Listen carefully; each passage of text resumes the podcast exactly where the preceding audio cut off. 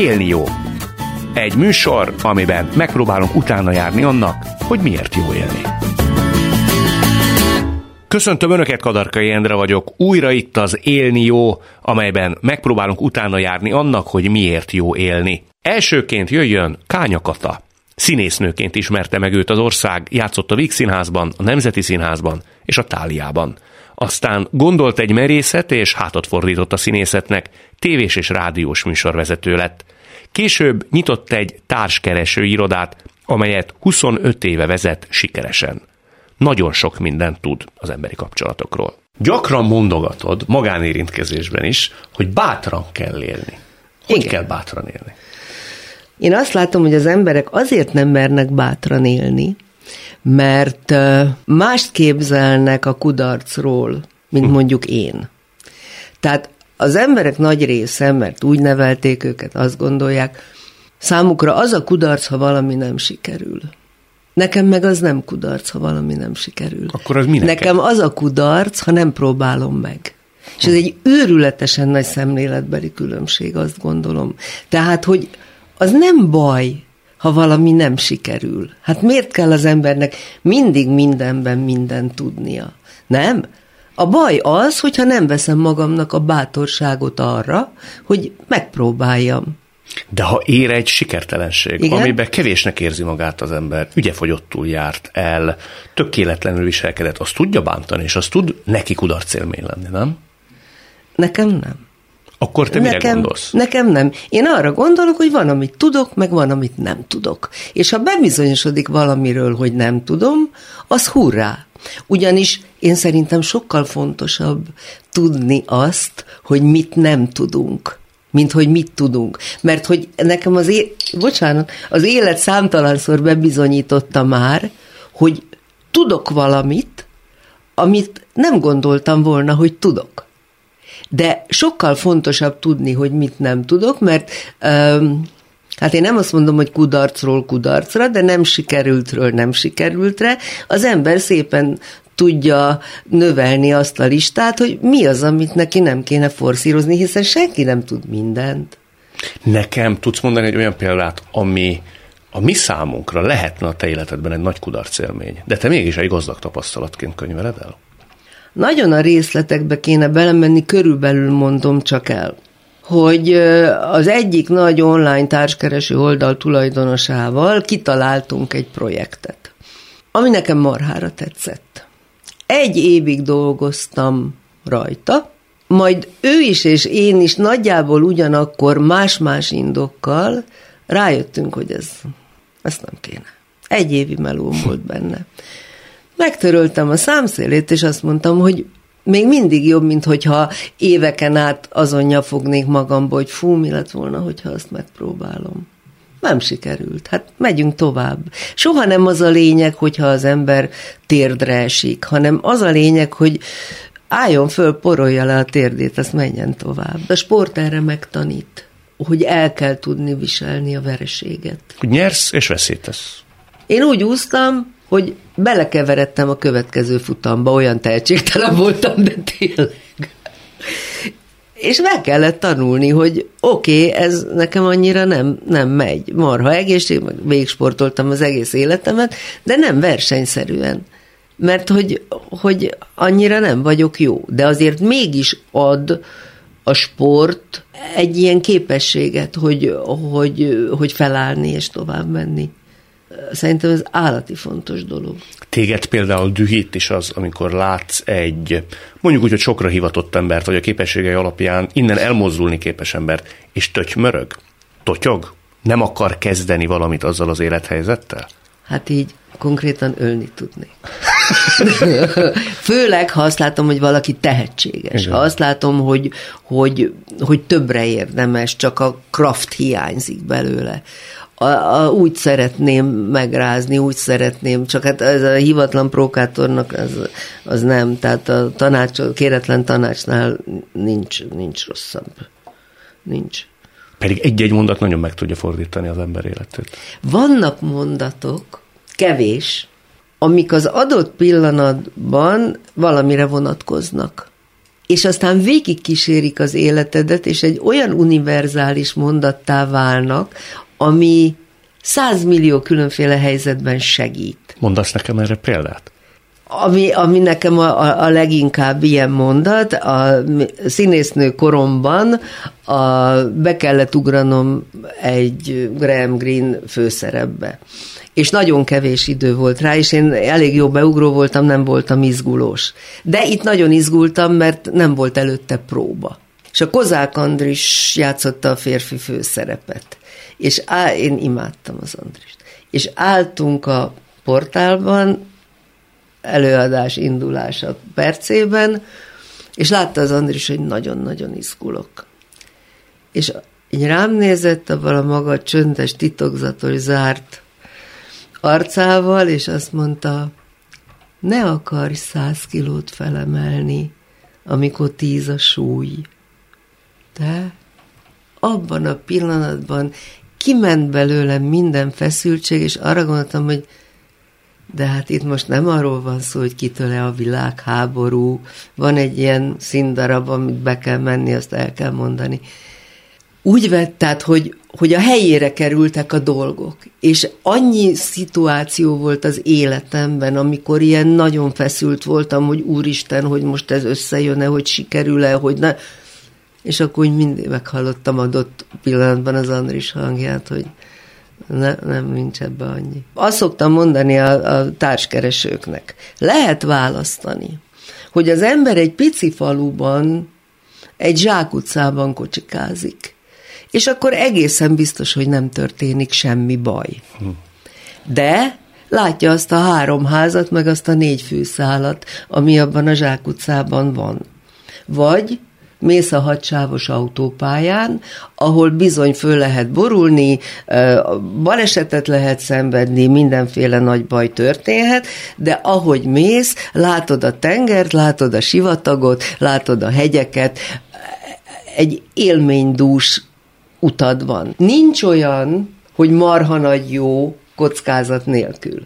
Olyan nincs. De nem nagy az ár időnként? Sebek, sérülések, Nézd. Szégyen például, attól nagyon félünk, a szégyentől. Magunk ki, előtt, más előtt. Igen, de hát ki, mi, ki mit él, él meg szégyennek. Én, én úgy szoktam dönteni, ha, mert nekem mindig vannak ötleteim, mert engem valahogy az, az visz. Új, az ötletek meg a célok, ez a két legfontosabb dolog szerintem. Hogy úgy szoktam dönteni, hogy megnézem, hogy a létező legrosszabb esetben mi történhet.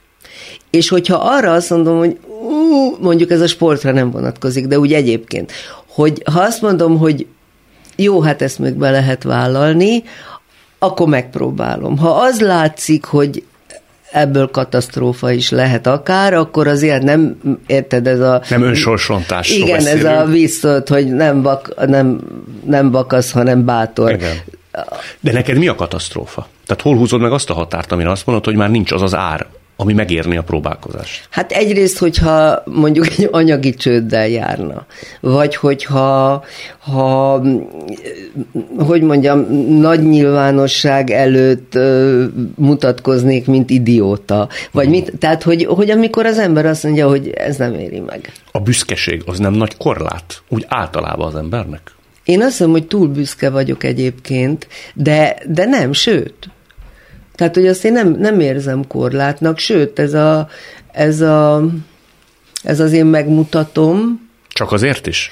Nem csak azért is, hanem csak. Vagy hm. azért. Uh-huh. Érted? Hogy, hogy én ezt is tudom. Hm. És hogy hogy én ezt, ezt megmutatom, és nem feltétlenül negatív dolog. Tehát, hogy semmi nem feltétlenül negatív, minden értelmezés kérdése, mert büszkének lehet lenni negatív előjellel is főleg ha nincs mire, ugye? Akkor azért, azért ott van egy nagy mínusz.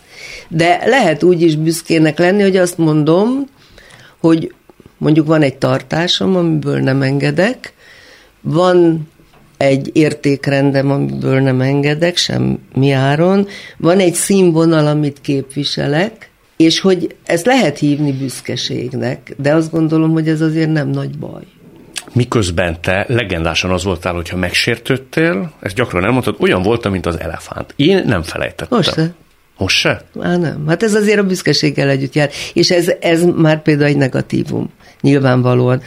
Popper Péter mondta egyszer, hogy bármit meg lehet bocsátani.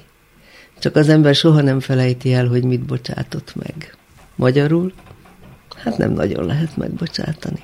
Te nem is hiszel abban, hogy egy emberi kapcsolat időszakosan roncsolódhat, de újra épülhet az a fajta bizalom, ami megteremtette mindezt a kapcsolatot? Nézd, ez, hogy mondjam, erről szofisztikáltabban kéne tudni. Tehát, hogy, hogy amikor valakinek, valakit megaláznak, beletaposnak a lelkébe, mit, ott a szerelem az működhet tovább. Mert ugye az, azt nem, nem tudjuk befolyásolni. De az, hogy a szeretet működhet-e tovább, abban nem vagyok biztos. Mi a különbség a kettő között? Hát nagyon esetben? nagy különbség ilyen van esetben. a kettő között. Az egyiknek nem vagyunk urai, a másiknak meg igen. A szeretetet tudjuk uralni?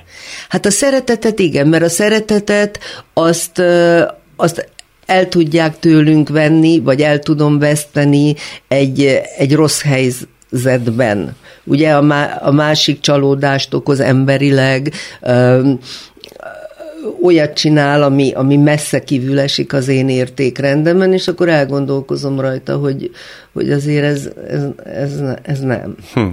De a szerelem, hát az, az aztán ahhoz közöm nincs, hogy érzem vagy nem érzem. Én nagyon cselekvéspárti vagyok, tudod? És én azt látom, hogy, hogy attól, hogy ilyen, ilyen labilis a világunk, mert az embernek szüksége van a biztonságra, átmegy a dolog egy ilyen doktor Google féle pszichologizálásba, hogy ma, most olyan keletje van ennek az egész foglalkozó, tehát hozzám nem ül le senki, akinek a harmadik mondata ne az lenne, hogy évek óta foglalkozom magammal.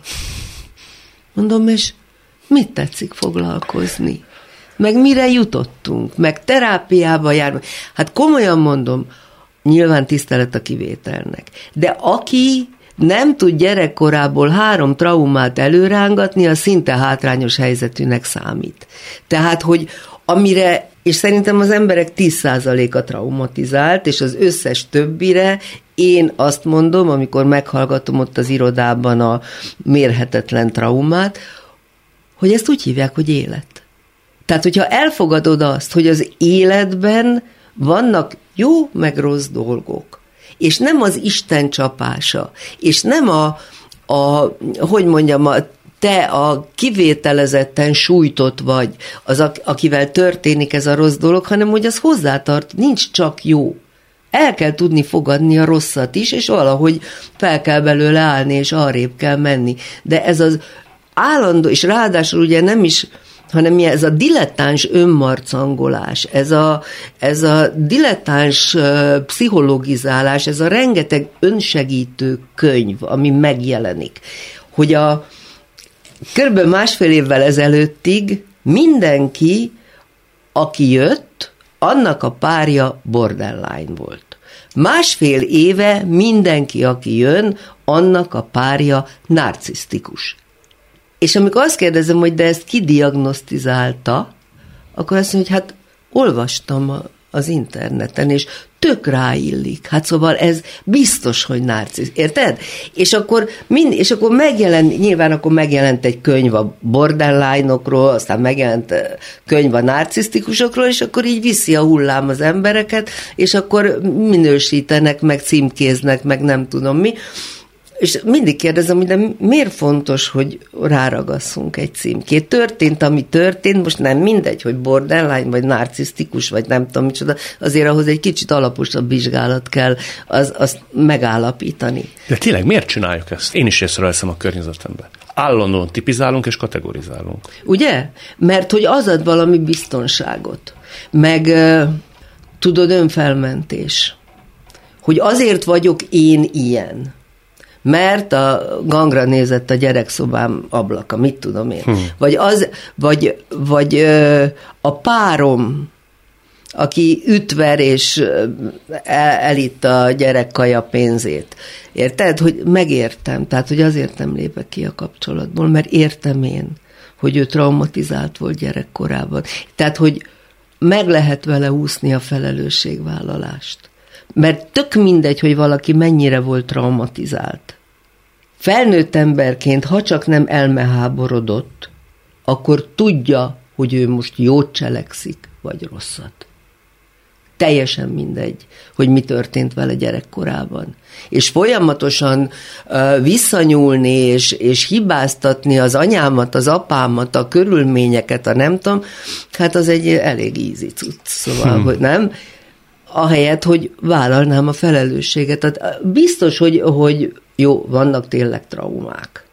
Csak tudod, én arra gondolok, hogy amikor az én szüleim, akik végigbújkálták, ők 20-21-be születtek, végigbújkálták a második világháborút, az apámat elvitték, munkaszolgálatos volt. Az anyám az édesapjával, aki tüdőbeteg volt, amikor a szövőgyáron átmentek a nyilasok, akkor a víz alatt fulladoztak, hogy nehogy meghallják a nyilasok, ahogy köhög a nagypapám, akit én nem ismertem. Aztán volt egy halálboldog életük.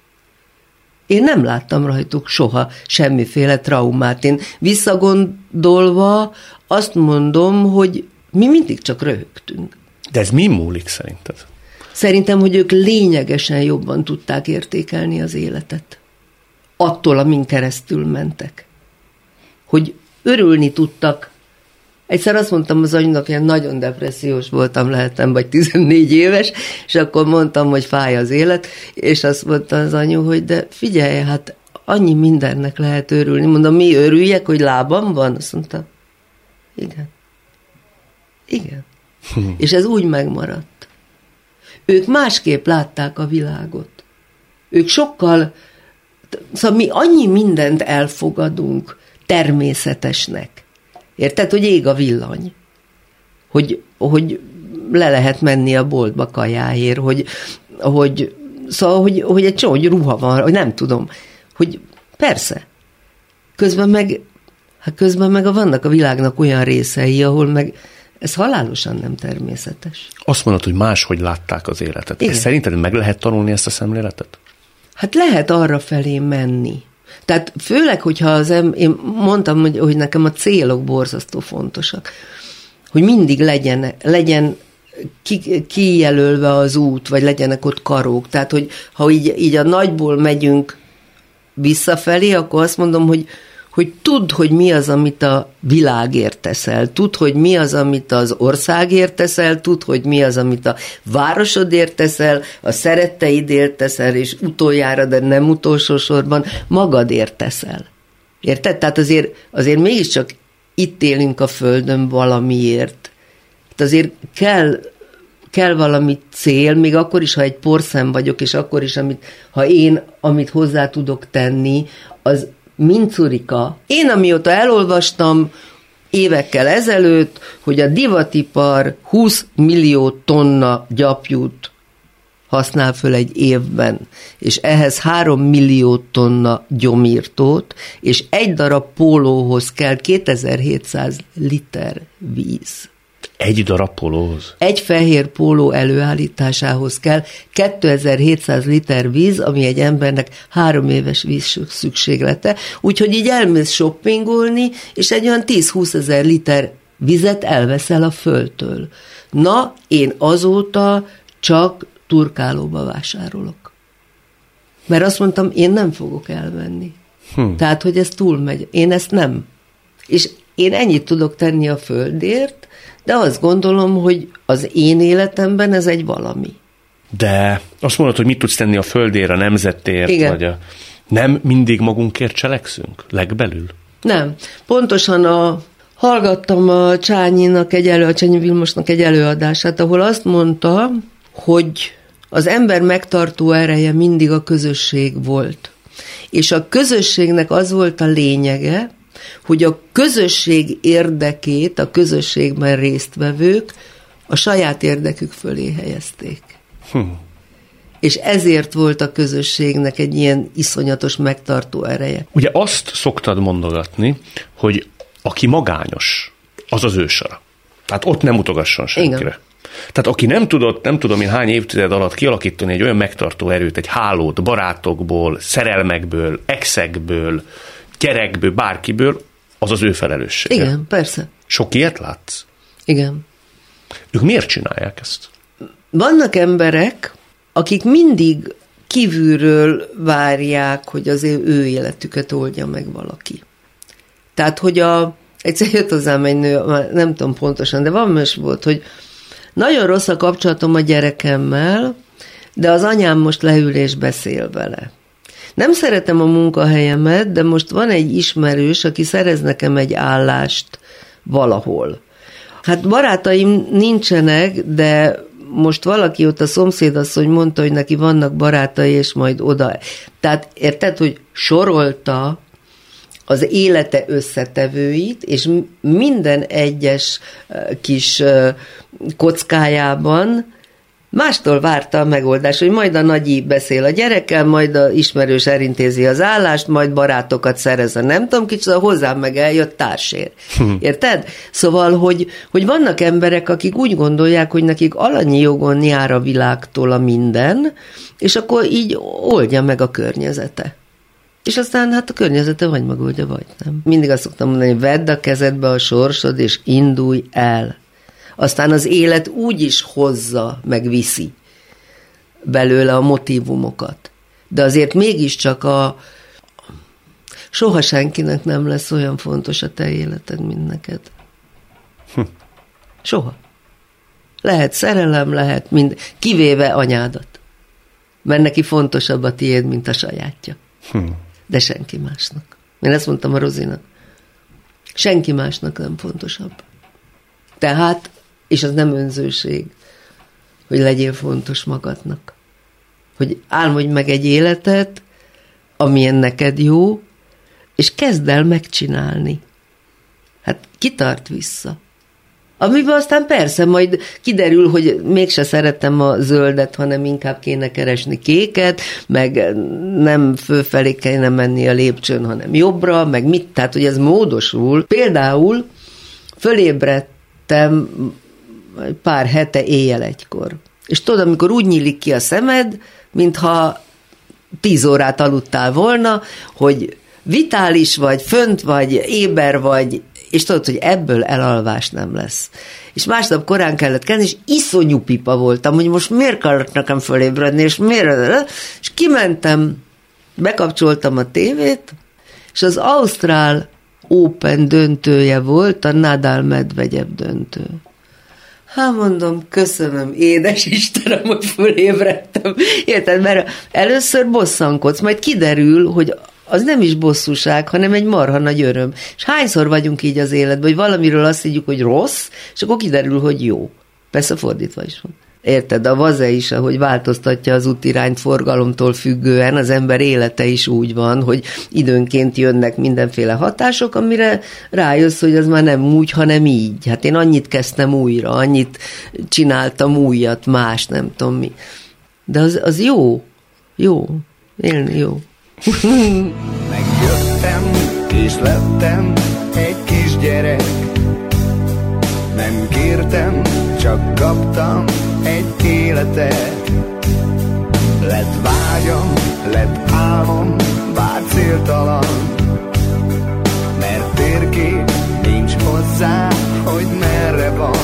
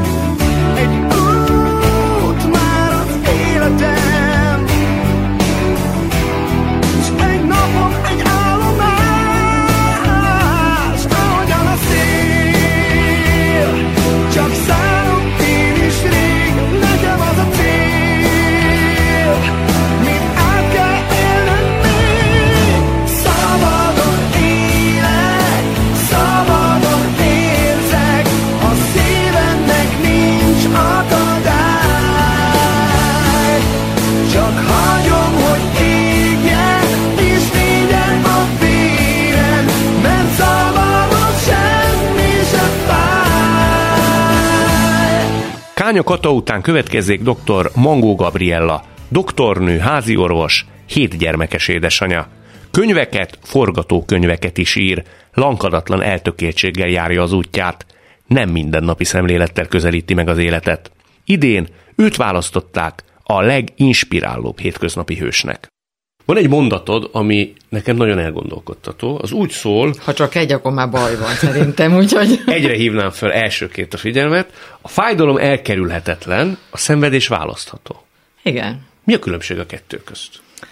Az, hogy van, aki évekig hurcol olyan problémákat, amiket már régen le kellett volna tenni. És tulajdonképpen az egész élete arról szól, hogy azon az egy problémán, tehát azon a, azon a a fájdalmat megkaphatta, kapott egy ütést. Mert anélkül nem ússzuk meg, hát az élet erről szól, nem? Hogy általában azért igyekszünk nem adni, de lehet, hogy adunk akaratunk ellenére jó esetben, de kapni azért úgy kapunk rendesen. Tehát bárhonnan jöhet egy rossz szólás, egy rossz pillanatban kapott mondat, esetlegesen munkahelyváltás valami kapcsán nem jössz ki a, úgy a munkatársaiddal. Mindig kapunk, amint fel kell dolgozni. Csak van, aki utána ezt viszi magával, az már szenved. De miért csinálja?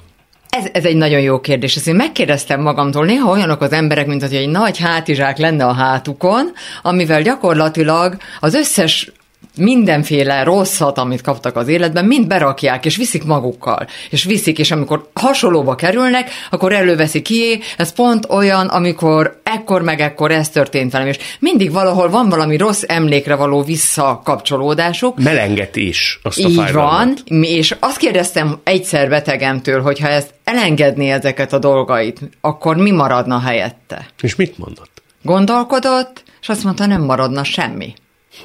Azért visszük ezeket, hogy mindig tudjunk valamibe kapaszkodni. Holott, ha ezek helyére betennénk a hálát, vagy betennénk az örömet, betennénk pozitív érzéseket, akkor már szerintem sokkal könnyebb lenne az életünk. Nagyon sok olyan konfliktust, amiben belekeveredünk a jelenben, a múltat szoktuk vele le lejátszani újra. És ezek mind-mind olyan, mint egy hegymászás, hogy eljutottál egy csúcs, vala, csúcs felé mész, és akkor mindig utána visszacsúszol, és mindig kezded előről. Megint kezdheted magadat felépíteni úgy, hogy már egy csomó sár van a cipődön. De ezek nem tudatos választások.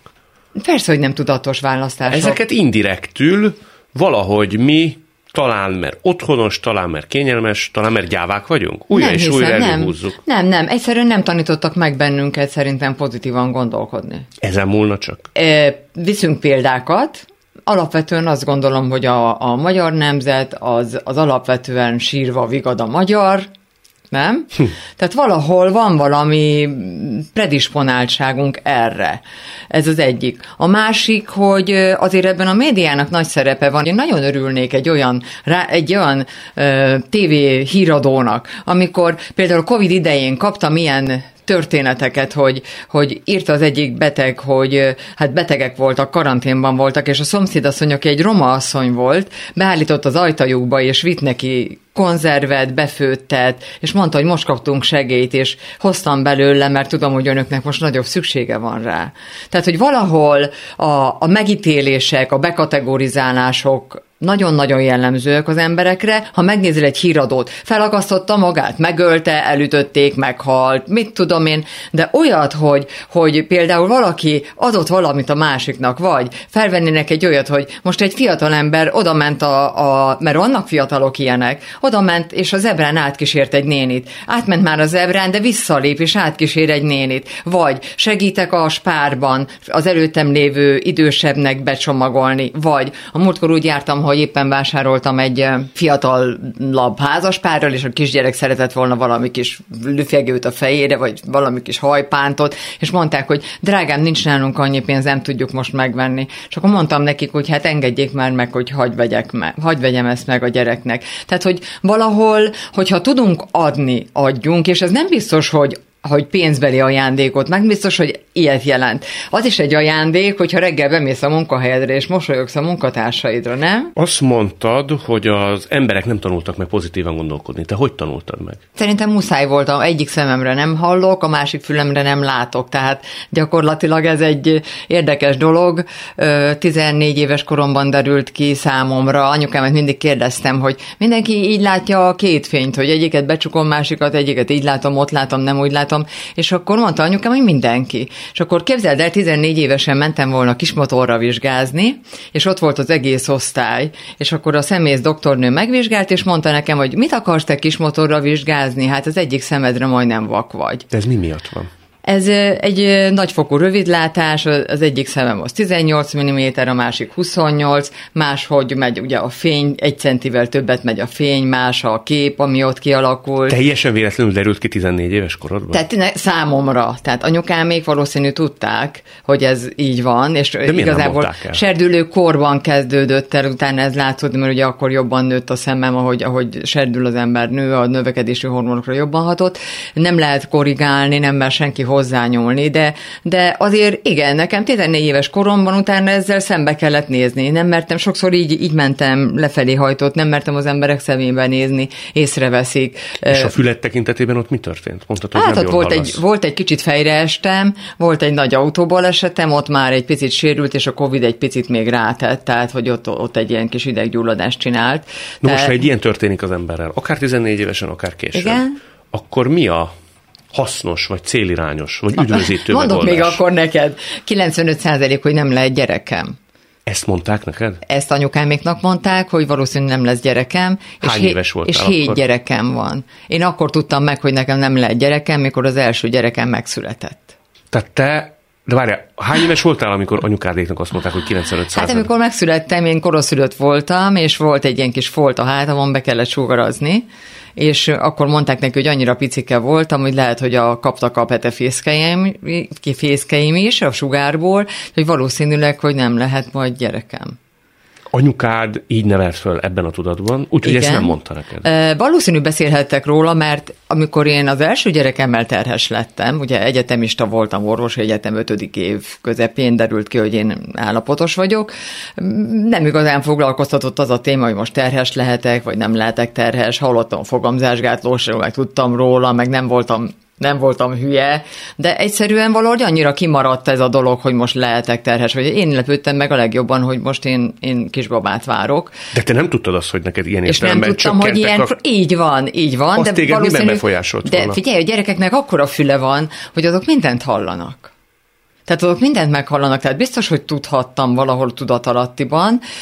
Sajnálom, hogy akkor derült ki esetleg a terhesség végén már, mert lehet, hogy mondhatták volna, hogy jobban figyeljek oda, hogy nehogy valami genetikai rendellenesség legyen, tudod, hogy a petefészkek kaptak, akkor nem olyan pete érik meg esetleg, de szerencsére tök egészségesek a gyerekeim, mind a hét, nagyon fantasztikusak, és nagyon hálás vagyok az életnek azért, hogy hét gyerekem lehetett. De szerinted, ha te azzal a tudattal élsz, hallottam ilyet már nőktől, hogy neki nem lehet gyereke, ez tud blokk lenni.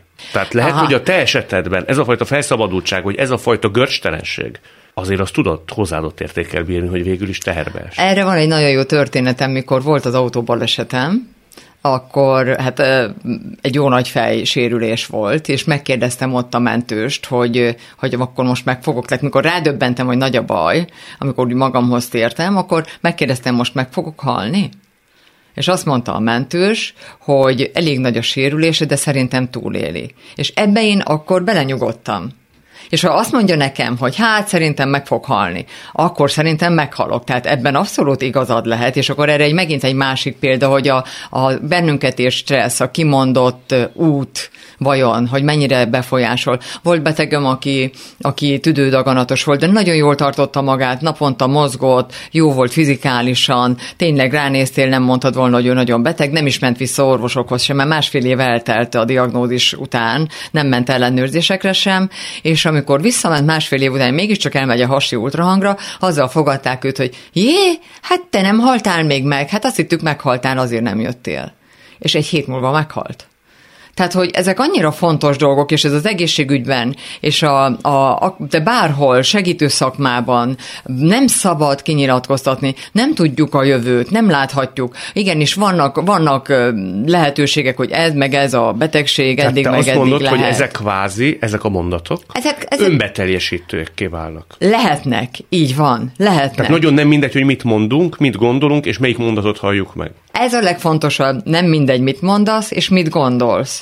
Tehát a gondolataidra is figyelj oda. Vedd észre azt a gondolatot, amikor kritizálsz valakit, vagy amikor rosszat mondanál valakire, amikor nagy a forgalom mondjuk, és akkor elszidnád mindenkinek, mert nem haladsz időre mész, nem érsz oda, ideges vagy. Valahol ezt a fajta stressz, hogy nem érek oda, jaj, de jó, hogy mindenkinek arra felé van dolga ma, amerre én megyek. Tehát egy próbálj- másik látószöget próbáljunk meg alkalmazni így van, egy bizonyos így van, így van. Tehát amikor benne vagy valami olyanban, ami nagyon feszít, keres valami külső olyan kapaszkodót, legalább többet lehetek itt az autóban. Jó, majd várnak. Fölhívom őket, Ez hogy öncsalás, nem? Nem öncsalás Nem? szerintem, nem, nem, egyáltalán nem, hanem ez egyszerűen az életben maradáshoz egy útlevél. Neked bejött. No, de ugorva egy nagyot az időben. Ugye te koraszülött voltál, Igen. és azért ott rezgett a léc, nem? Háromszor kellett vérátömlesztést kapni.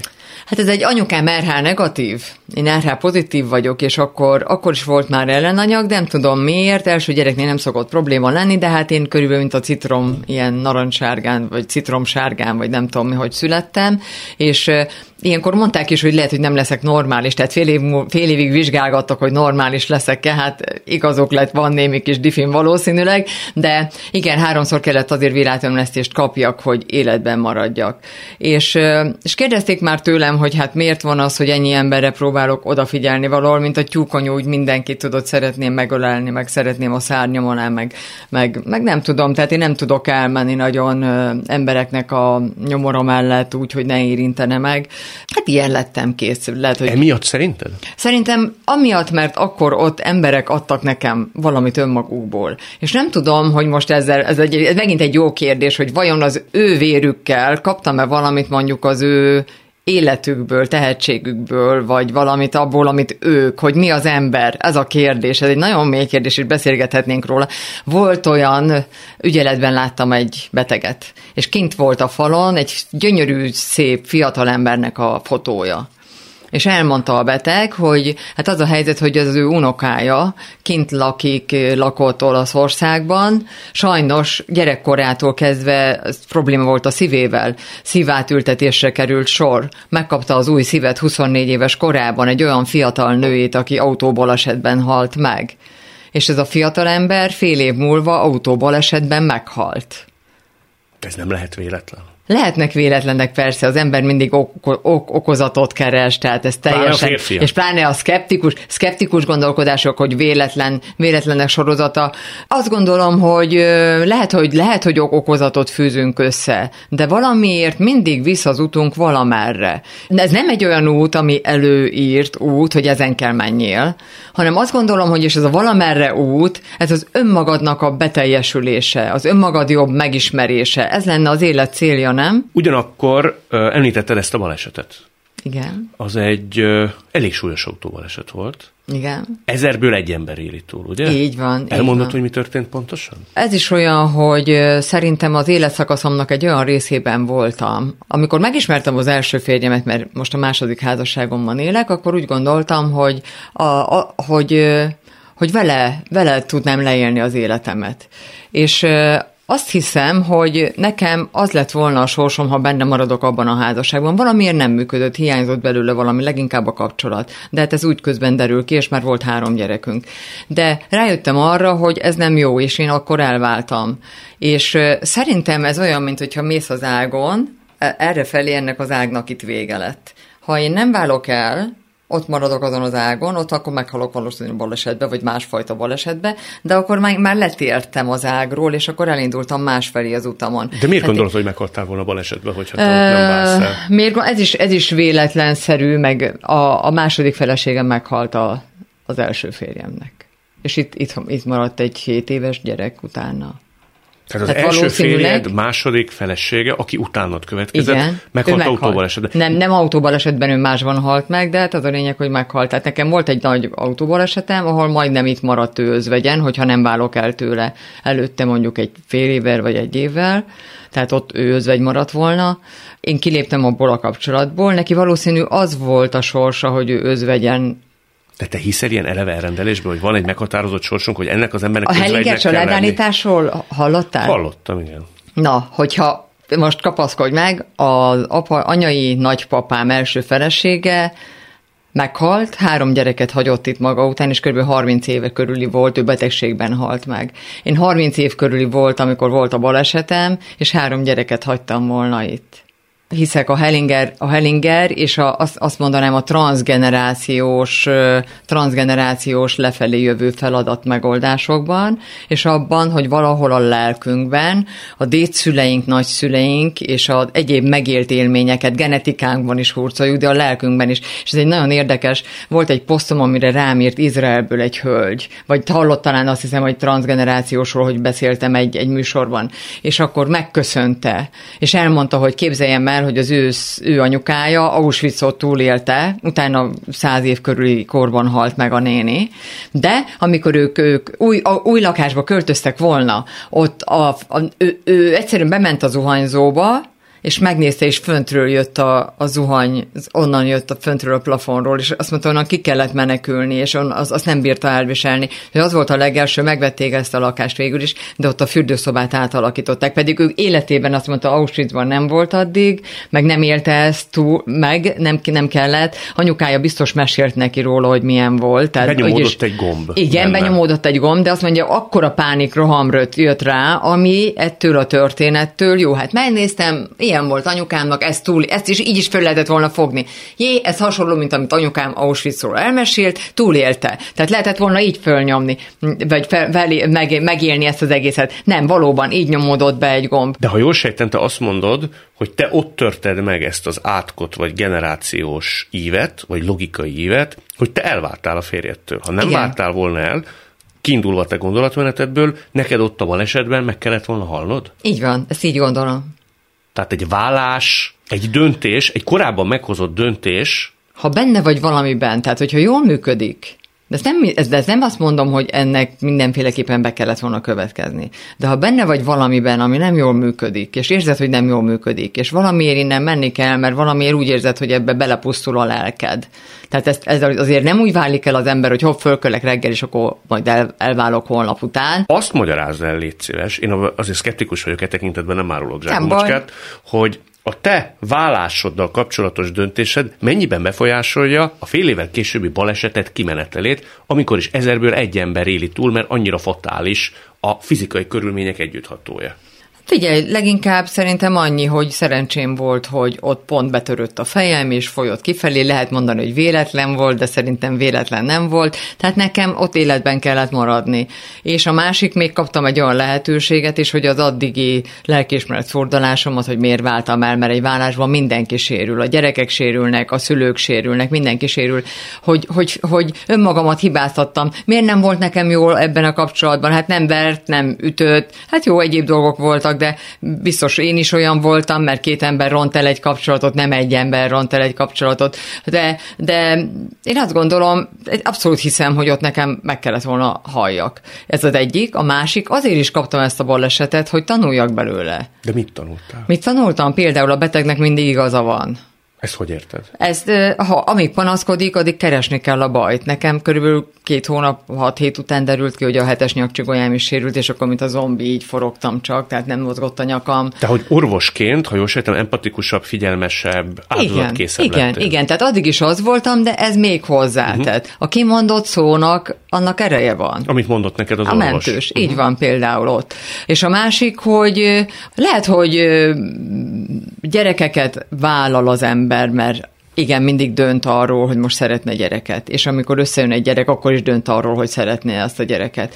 De az, hogy milyen szerencsés vagy, hogy gyerekeid vannak, az is egy fantasztikus rádöbbenés volt, mert én akkor a baleset után nem tudtam, hogy nekem vannak gyerekeim. Hogy érted? Hát mert el, de, de akkor kapott az agyam, hogy kiesett. Tehát az Ez el, előtte lévő fél óra az teljesen kiesett, és ott a mentős mondta, hogy a gyerekei jól vannak. Mert és hogy ők is ott voltak az autóban veled. És akkor csodálkoztam, így van, hogy gyerekeim, hol nekem gyerekeim vannak, és akkor utána egy hét a, a kórházban azt végigélni, hogy nem tudod, hogy a gyerekeid valóban élnek-e, vagy csak becsopnak téged, mert életben akarnak tartani. Tudják jól, hogy ha a gyerekeid meghaltak, utána halsz.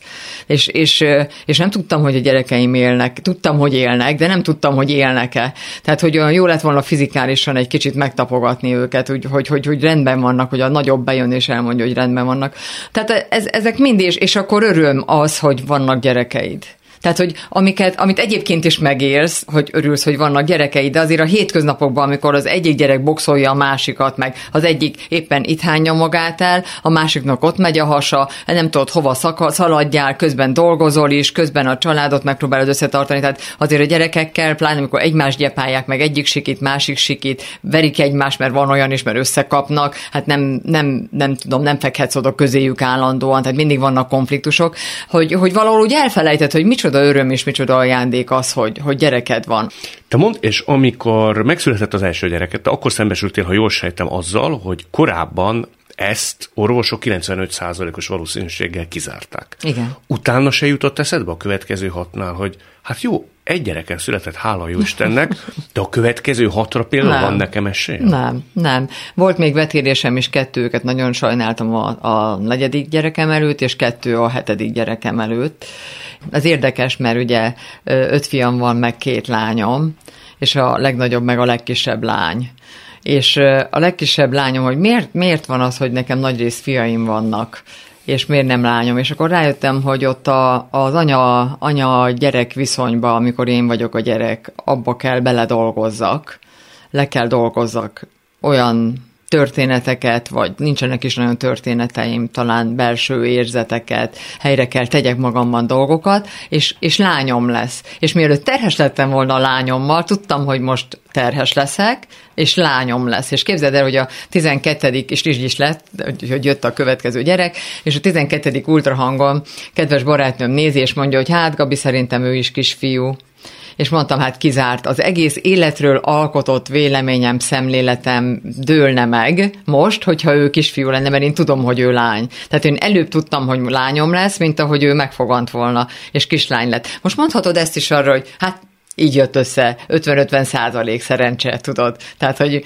gyakorlatilag mindent lehet úgy forgatni, hogy én teljesen reális gondolkodású ember vagyok, tehát két lábbal a földön, abszolút. Ennek ellenére mégiscsak hiszek abban, hogy az ember több egy kicsivel, mint a maga fizikai lénye és, és körvonala. Azt gondolom, hogy én ezzel a fajta gondolkodásmóddal, hogy én így gondolok az életre, nekem ez többet ad az élethez. Hát, hogy azt szokták mondani, ki miben hisz, abban üdvözül. Csak az jutott eszembe, hogyha, hogyha Ilyen cinikusnak lenni. Ez nem cinikusság Miben üdvözülsz? Hát akkor, ha te a saját ideológiádban meg vagy győződve, hogy ez így van, voltak éppen mindegy, hogy az igaz vagy sem. Sokkal boldogabb és harmonikusabb élet kerekedik ki belőle. Te hiszel valamiben? Abszolút, nagyon sok mindenben hiszek. Na. Bármit el tudok képzelni az életben, de ezek, amit eddig elmondtam, mondtam, hogy én leszek a indoklási kényszer motorja, számomra ezek ilyen utólagos Jobban kifarolsz. Tehát, hogy, ö, megmagyarázások a történetnek. Tehát, hogyha valakinek azt mondod, hát előre nem hogy- tudod megmagyarázni.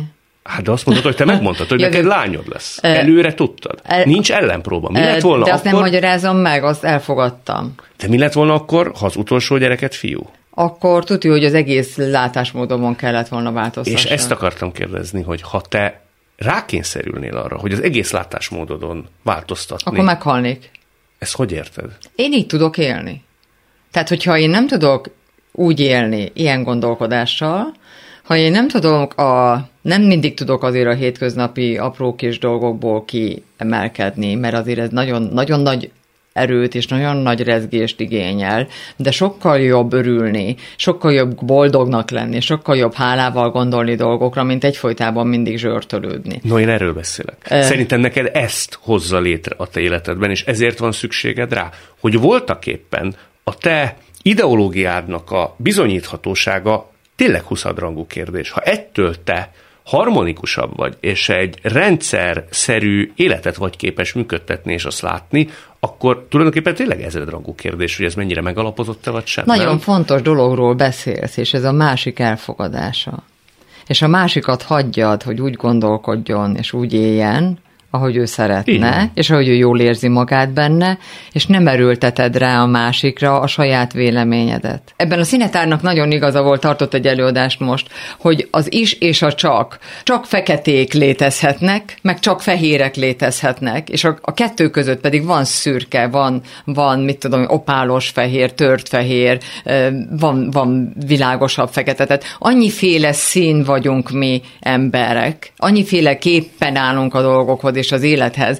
Ez egy nagyon-nagyon fontos dolog, mert mindannyian úgy tudunk a legtöbbet hozzátenni a mások életéhez, és meg a sajátunkhoz is, hogyha leginkább kiteljesítjük magunkat. Ehhez egyrészt kell egy önismeret, egyrészt kell egy olyan, hogy le, egy olyan, hogy mondjuk, hogy nem érdekel az, hogy te most éppen mit gondolsz rólam, őrültnek tartasz, nem őrültnek tartasz, felvállalom magamat. Ez vagyok én, tessék, lehet, hogy valakinek nem tetszik, lehet, hogy lőnek rám, lőnek, mert ez vele jár, de én ebben az életben így érzem jól magam. De miért lő ő rám? Én nem lövök rá. Ez nagyon így van, Érted? pontosan, Tehát, hogy abszolút. valahol az a másik ember tisztelete, és ez nagyon fontos, hogy mintha a másik embert elkezdenénk úgy nem tisztelni, és miért?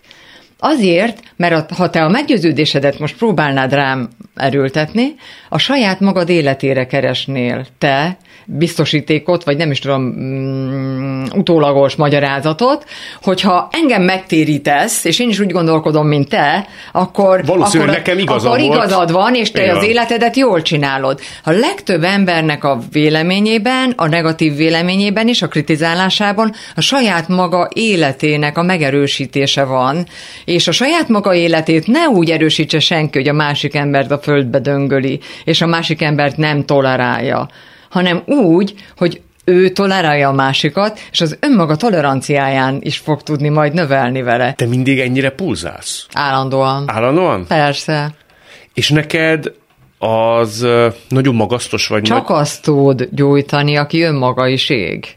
Igen, csak nem félsz, hogy elégsz ebbe a nagy-nagy Nem, nem, nem, rengeteget, rengeteget kapok vissza. Tehát ahogy én ilyen felpörgetett vagyok, ilyen ide az oroszlánt, aztán beszélgetünk vele, ugyanakkor rengeteget kapok vissza betegektől, köszönetet, eh, visszajelzést például, hogy amikor a színetár azt mondja a darabomra, Gabi, annyira jól szórakoztam rajta, nekem nagyon hasonlított itt a, a halál figurája, erre meg erre a figurára, és akkor nem akármit nevez meg, és, és ezek, ezek mind olyan visszajelzések, ami az, amit én az életbe beleteszek, vagy amit most, ezt most nem magamért mondom el, azért mondom el, hogy akik hallgatnak, hát ha egy mondatot ki tudnak belőle önmaguknak venni, nem kopírozni kell, ne legyen senki olyan, mint én, mert az borzasztó, tehát az iszonyú lenne, az egyszerűen, egyforma emberek borzasztóak lennének, hanem, hanem ha valamivel tudja az életét segíteni, ha valamivel többet, többet, úgy érzi, hogy több lesz a, a beszélgetésünk után, már megérte. És azért pulzálok, mert én lelkes vagyok, én azt gondolom, hogy tudok adni az embereknek, és szerintem ez egy nagyon nagy adottsága az Istennek, a sorsnak, vagy akinek, akinek éppen gondolod. És ez bizony így van. Nagyon szépen köszönöm. Nagyon köszönöm a beszélgetést, és szép szombatot mindenkinek. Hallgatva ezt a két hölgyet, számos dolog sokkal egyszerűbbnek tűnik az életben. Alig, ha nem csak egy kis bátorság, és picit másfajta megközelítés kell hozzá. Már is könnyebben mondjuk ki, hogy élni jó.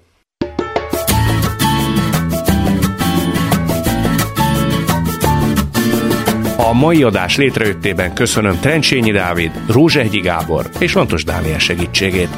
Találkozzunk jövő szombaton és vasárnap itt, a Klubrádióban.